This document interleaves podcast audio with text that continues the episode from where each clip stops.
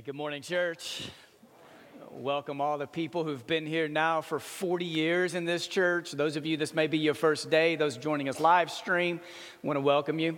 As was shared in family news, we had an exciting night in our family last Monday night, and Truett was baptized into Christ. He's my oldest son, 12 years old. If you show the picture, here we are. Casey and I had the privilege of baptizing him. Truett started, we, we've been in conversations about this for, for months, maybe over a year, talking about what it means to follow Jesus. If you love the joy, see the joy on Casey's face. Casey was the first one to hug Truett. We talked about that. After Casey and I baptized Truett, Casey will hug him first, then Noah, then me. And Noah was pretty excited to hug his brother there. We've been talking about this for a while. And coming out of camp back in June, July, Truett came home and Truett said, Dad, I'm ready to take the plunge. I'm ready to be baptized. And I said, Well, man, before you do, I want you to write out something for me. I want you to write out I want to see it. Like, why do you want to follow Jesus? What does Jesus mean to you? Why do you want to be baptized? So Truett took the time to write out a response to this, something we will probably frame and keep and show him for years to come. And one statement he made in there, well, one, he gave West Blackwood a, a lot of props and love that West Blackwood had a, a, a class at camp, a, speech he gave one day, a message that really touched Truett's heart and opened him up to how great Jesus is. And then Truett had this one statement and he said, that I realized that Jesus has, has done something uh, that nothing can ever match. And I thought, that's it. Uh, as a parent, there are times when you raise your children and you wonder if you were doing anything right. And there are times where there are these little moments of, okay, something is happening. There are times I'm questioning if anybody in my house is maturing but me. Uh, and then many moments it's like, man, nothing's happening. I can remember Truett and Noah, both of them, there have just been moments throughout their lives that, that, that I can see God working in them. And then there may be moments I'm wondering if God's doing anything in my house. When Truett was about five, Noah was about three, we had people over one night Patrick and Chauncey Parson and Breck and Donna Haybecker. They were over for dinner. Dinner was over. Everyone was about to leave. And Truett comes in and Truett said, Can I pray over everyone tonight? How are you going to say no to that? Truett wants to pray over our friends before they leave. So Truett starts praying and he begins praying a prayer like many kids pray God, thank you for, and just starts naming things all over the living room. God, thank you for people. Thank you for the couch. Thank you for TV. Thank you for, you know, just everything. And then Truett said this, and God, thank you that no one in this room has died. and I'm like, that's a good thing. And then in his prayer, he says, so it went like this, and his voice even got lower. He said, God, thank you that in this room no one has died but someone in this room has died. And when he said that, I opened my eyes. I was like, oh, I just went straight to like Ananias and Sapphira, a story in the Bible where Peter said someone's about to die and they die. And I'm like, please, please tell me everyone is breathing in here. Like, I, is my son a prophet? What has happened? And he said, God, uh, thank you that no one in this room has died, but someone in this room has died. And it's Jesus but he's not dead anymore. He's alive. In Jesus' name, amen. And it's one of those prayers you go when you journal and you're like, I never want to forget this, and I never want him to forget it. When we baptized him Monday night, I told him what I've, what I've told people when I've baptized them since the first time I baptized someone at the age of 17. And I had a mentor at the time, a man gifted with the gift of evangelism, who said, Josh, when you baptize people, leave them underwater for three seconds and let them think about what it's like to be under there with Jesus. But tell them before you hold them underwater for three seconds. because if somebody holds you underwater for one second, you go into survival mode, right? So we told Truett we were going to do this. We held him underwater for three seconds. We brought him up. Later that night, I said, Man, what did you think about when you were under there? He said, Dad, I just took a moment to tell Jesus I wanted to look more like him. I want to be more like him, which I will continue to hold in front of him as a confession I want him to live into for the rest of his life. And then I said, True, this is your night. You name a restaurant, we will go to it. And he said, Dad, I want to eat the food that we will eat in heaven for eternity Gus's fried chicken. We're just going to get you into heaven quicker and then eat it for eternity once you were there. Church baptism came at a time in my own life where I was coming out of a sabbatical, and in my sabbatical in the month of July, I had a lot of time for reflection, especially the first two weeks of that. I'm not saying any of this for pity, but I've been through about a 16 month period of my life where I've had a lot of moments in those 16 months where I've questioned purpose, I've questioned effectiveness. I think a lot of us go through these seasons in our lives sometimes. I focus a lot on weaknesses, and insecurities were being brought in front of me. So I've talked with friends and mentors and, and done some therapy, just trying to work through some of these weaknesses and insecurities in my life. Through all this, especially in the month of July, I felt God put his hand over my calling in life to be a minister, a pastor, clergy, that God was like, this will not be questioned or touched, but everything else is on the table. Let's look at your heart, which is never fun if you've been there unless you know that God ultimately has your best interests in mind. In my sabbatical, I thought there may be big chunks of the Bible I would read, but mostly I read the book of Hebrews over and over and over, and I can't wait to start a lengthy study in the book of Hebrews on September 8th. That will be our fall study. Um, but I found myself going to 2 Corinthians 1 through 5 a lot. And there are a few places in there that God pointed out to me, and I'm not going to spend a lot of time in Second Corinthians, but just listen to this. In Second Corinthians 1 9 through 10, it says this Indeed, and this is Paul writing, he said, Indeed, we felt we had received the sentence of death. So he's talking about persecution. But sometimes the Word of God presents a principle or a truth that hits us no matter where we are. And he said this, but this happened that we might not rely on ourselves, but on God who raises the dead. There's way too much time in our lives, and I'll, for me, there's too many times in my life I rely on my own power, my own strength, my own experience, and not on the power of God. Verse 10 He has delivered us from such a deadly peril, and He will deliver us again. On Him we have set our hope. In 2 Corinthians 2 14 through 15, I kept coming back to this over and over again. But thanks be to God who always leads us as captives in Christ's triumphal procession, so this victory procession, and uses us, the church, to spread the aroma of the knowledge of Him everywhere. That there is nowhere in this city or in the 901 that God doesn't want to use the Sycamore View Church to have an impact on it neighborhoods, people, cities, businesses. For we are to God the pleasing aroma of Christ among those who are being saved and those who were perishing.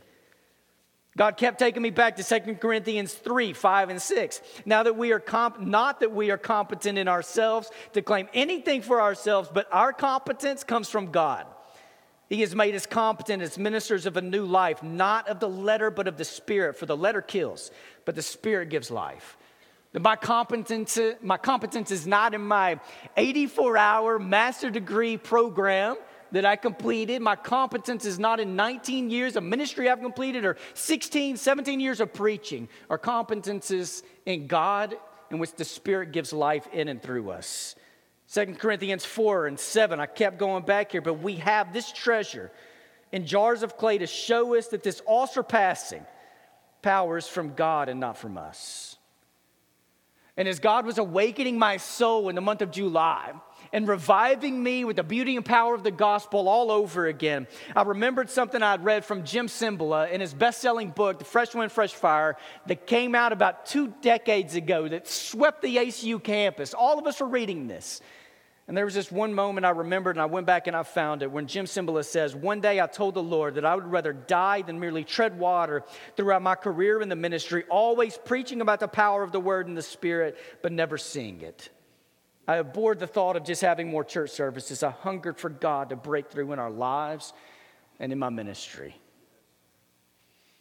Jesus is the one who captivates and stirs and pleads and prods and invites and saves and redeems. And I've shared with Truett this past week what I feel like I share with you quite often. And anyone who ever sits under my teaching, I want them to hear it from me that the power of the gospel, the ultimate goal of the gospel is not that you get into heaven when you die. The ultimate goal of the gospel is that Jesus has done something for you and Jesus wants you to look more like him. It's transformation and formation. And I'm not minimizing heaven but that heaven is the beginning place. Heaven is a promise. Heaven is something that has been given to us. And now, the goal of the gospel, the goal of the Bible, of the church coming together, is that we are formed into the image of Jesus.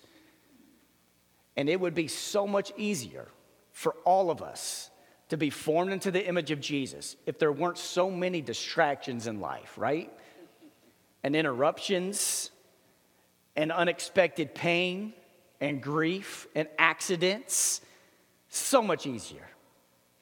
So if we are here And where we want to go with God is over there into Christ likeness and looking more like Jesus. Sometimes we've got to access where we are here to know what we need to do to get there.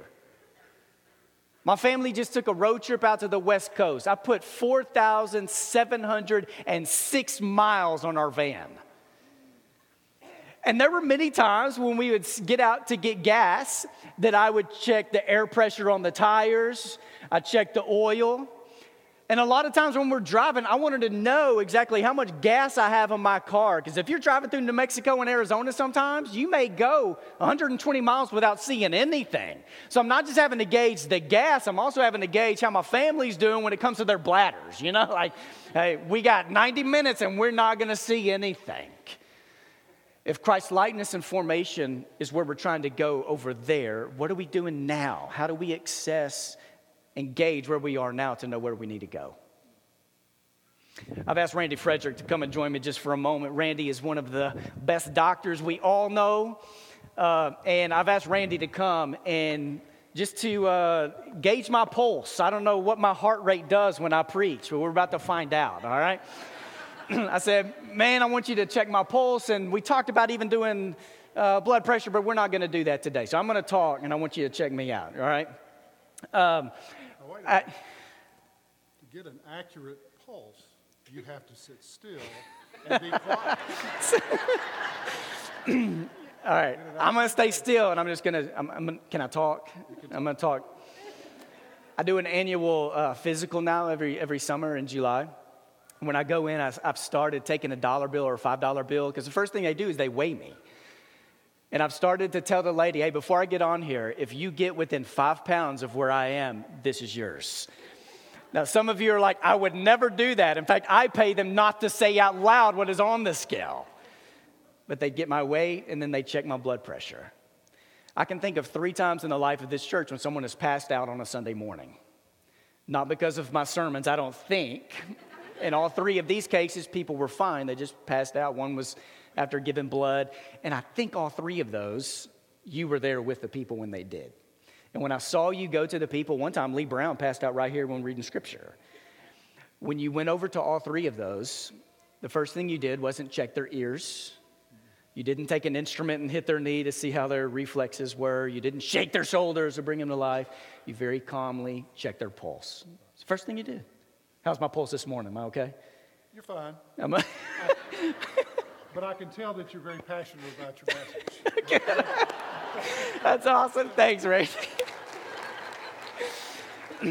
so I asked Randy the other day, I said, Man, I'm going to bring you up. I want you to check my pulse. And Randy said what he just told you. He said, Josh, I will, but you, you can't talk without moving your hands. Like, you've got to stay still. And I was like, What?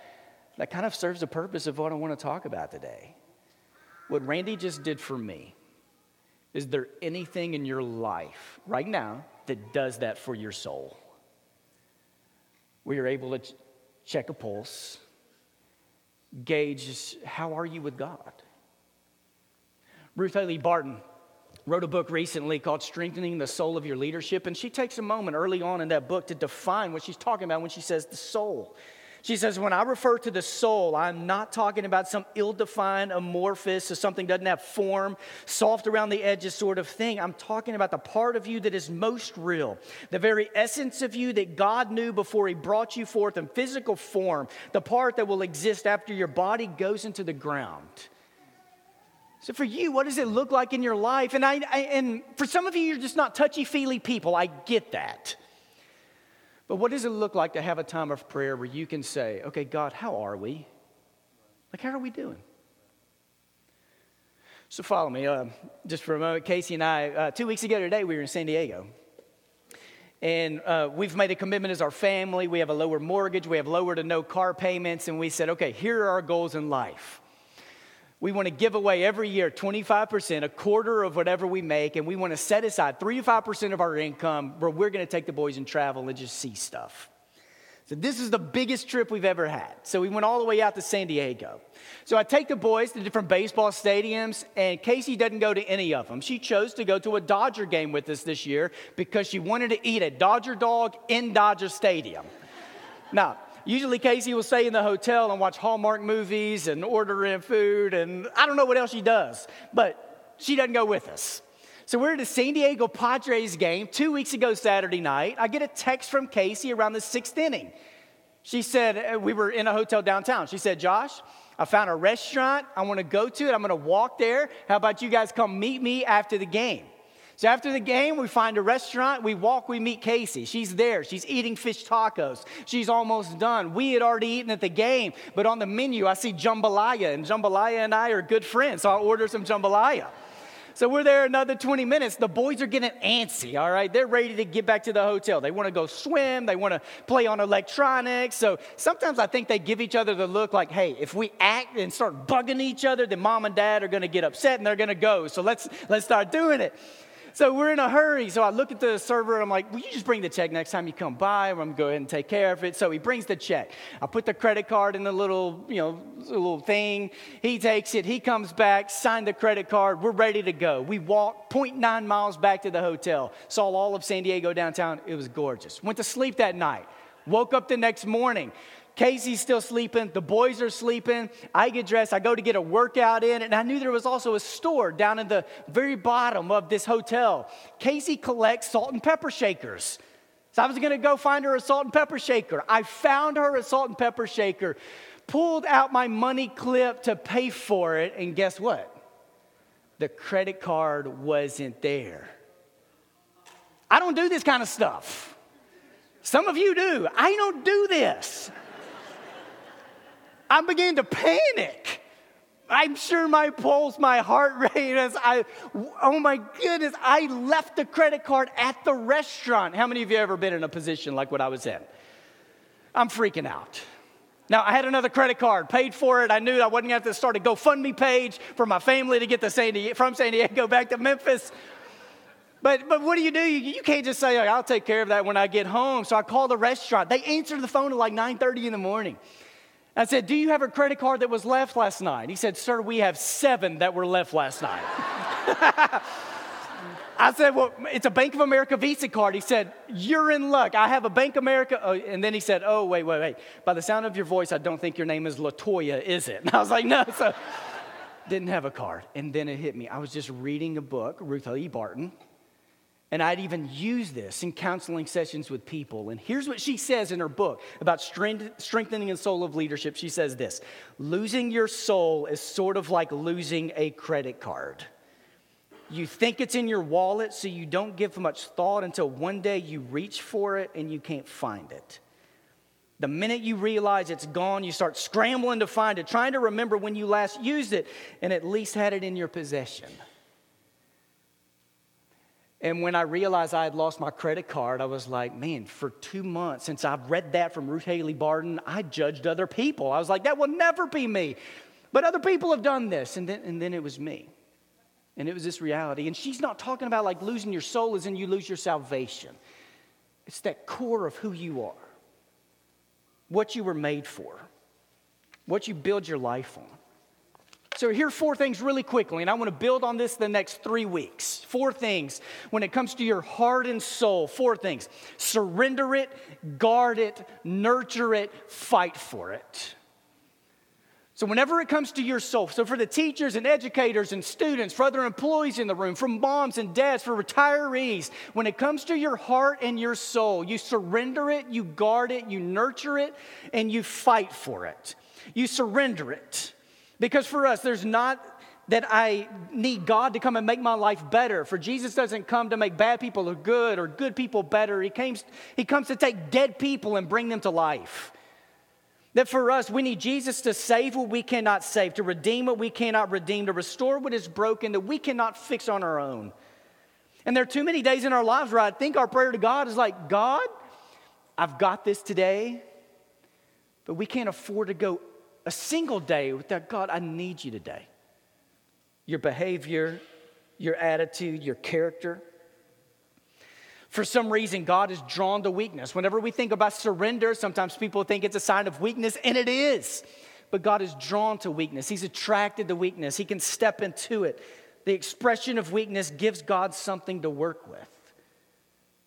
So, surrendering a life to Jesus or connecting to Jesus or even entering into salvation is not about you trying to get as close to Jesus as you can. It's why in baptism we here practice full immersion. Everything you have goes under. We surrender everything to Jesus.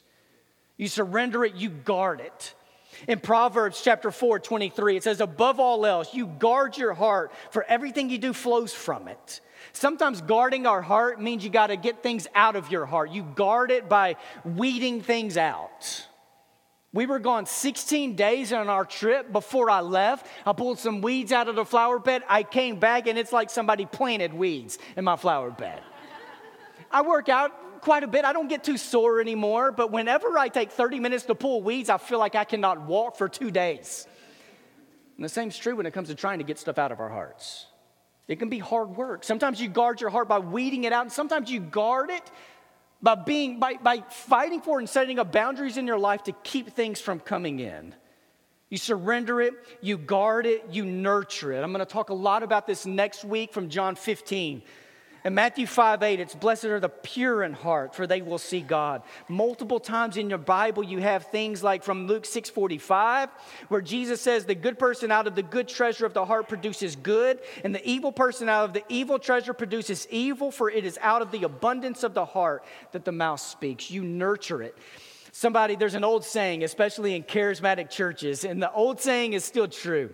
If you have only the Word of God, but you don't take seriously prayer and other things, you dry up. But if you only have the Spirit, you just blow up with energy. But if you have both, you grow up, you are nurtured, you surrender it, you guard it, you nurture it, and you fight for it.